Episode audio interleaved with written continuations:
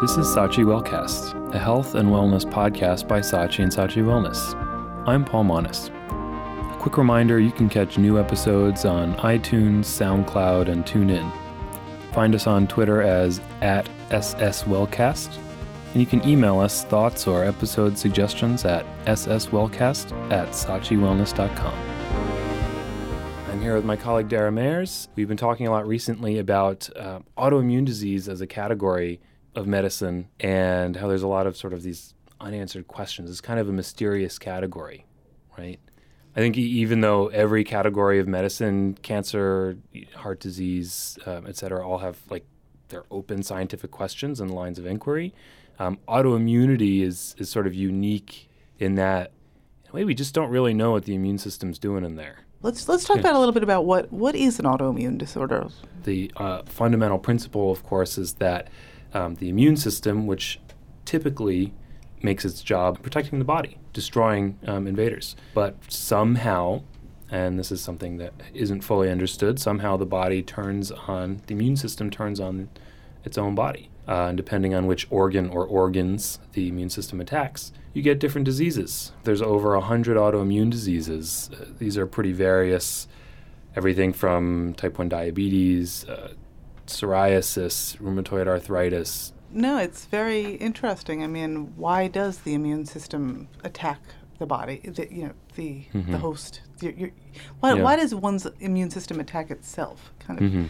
is mysterious, and also it's quite mysterious that autoimmune diseases in general are on the rise. Like, why is that happening? Mhm. You know, there's a lot of different theories that I've read, sort of very vague theories about why that would be, and I'm, Mhm. it's very interesting.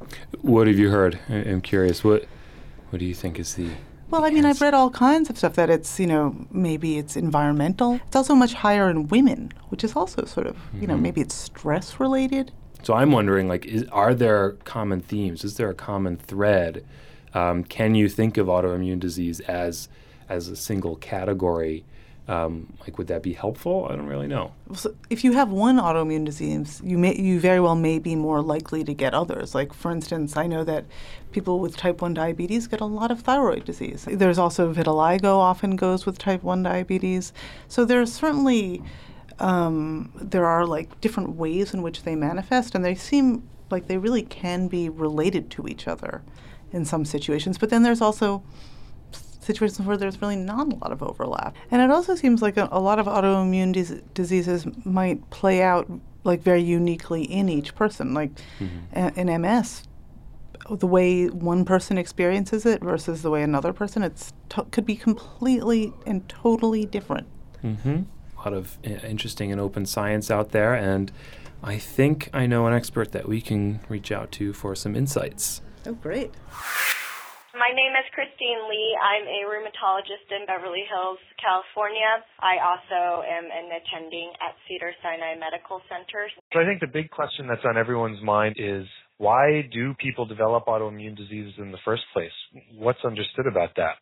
It's thought that it's a combination of genetic envir- and environmental factors as well as if you have a family history. What we think happens is something triggers a pre-existing autoimmune response in the body and so instead of attacking the external environment, the immune system gets confused and attacks itself. So it's really difficult to identify exposures because there are so many possible exposures and each disease is different. So when when you're working with a new patient and they ask you essentially why me? Why did this happen? What do you tell them? I tell them this isn't a disease that you caused, it's not your fault. You have these antibodies in your body that were there to begin with, but something triggered the disease to activate where you now have symptoms. Moving on forward, understand this will be a chronic disease, but we have lots of treatments now and we will work with you and figure out what your body needs and which treatment would be best for you. For most of these diseases, they tend to be uh, tend to affect women much more than men. Why is that? So the most common explanation is physiologically there's a hormonal difference between men and women. This is thought to be possibly a trigger. So we definitely see an improvement in rheumatoid arthritis when women get pregnant. On the other hand, there's not as clear of an improvement with lupus patients. So it really is disease dependent something we've been reading about across these various conditions is the incidence seems to be going up why is that? Whether the incidence is rising because there's more um, general awareness out there and there's just overall more diagnoses, that's hard to tell. From the patient's perspective, now with easy access to the internet, people will research their own condition and they have the initiative to at least go and seek medical attention and see if there's something going on. Let me just ask you this. What do you think about, quote, Dr. Google? well, I think most physicians would agree with me that it can be the bane of our existence.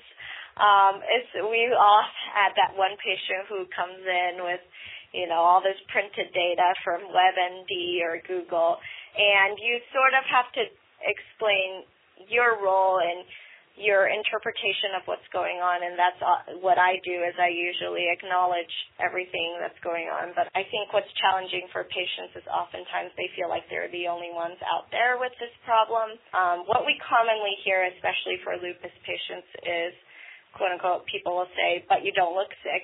And that's true. A lot of our patients are young women with full-time jobs and they don't look sick. They work out all the time, but they have all this underlying um, inflammation going on that people can't see. It's a very internal disease.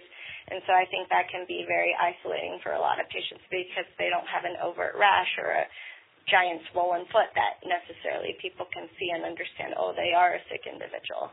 Any other practice pointers or recommendations you would make to peers?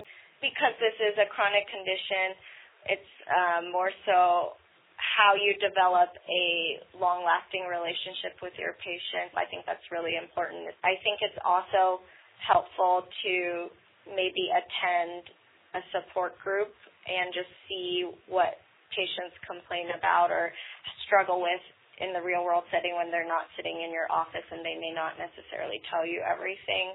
Um, and also brush up on general knowledge in terms of not just medications, but lifestyle and dietary needs because nowadays, especially in LA, patients are always asking, is there anything I can do that's non-medication related just to have a little bit of an understanding on things that are not just straight up medication, I think can really help your patient connect with you.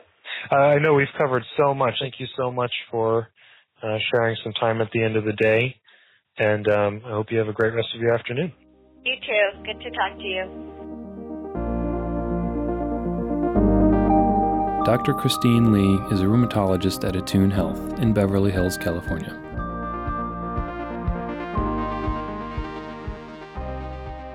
I'm Jessica, and I live in North Texas. So my story begins when I was pretty young. Um, I always had unusual pain and just kind of these unexplained things going on in my body. And I remember from a young age, and for a long time, just being told that was growing pains, you know, she'll grow out of it.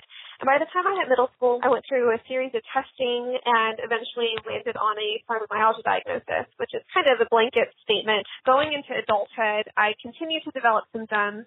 The fatigue sometimes was crippling and I felt like every time I talked to a doctor about it, everything I was experiencing could be explained with a fibromyalgia diagnosis. So I heard that for a very long time that, oh, well, you know, you have fibromyalgia, this is normal, until I um, was pregnant and it was my second pregnancy and I found out that I was hypothyroid because of the severity of my levels. It was apparent that it was an underlying condition and they actually went back and looked at the labs from my first pregnancy that I had miscarried and I'd actually been hypothyroid at that point too and somehow it went overlooked. And at that point I was just, you know, told to take levothyroxine and I did so for the next almost, well, I guess just around five years or so until I went to a, a new doctor, but I was running low on pills and asked if we could do the labs to get my prescription refilled. So when my labs came back, we started seeing all these little red flags. And she looked at me and said, has anybody ever told you you have Hashimoto's disease?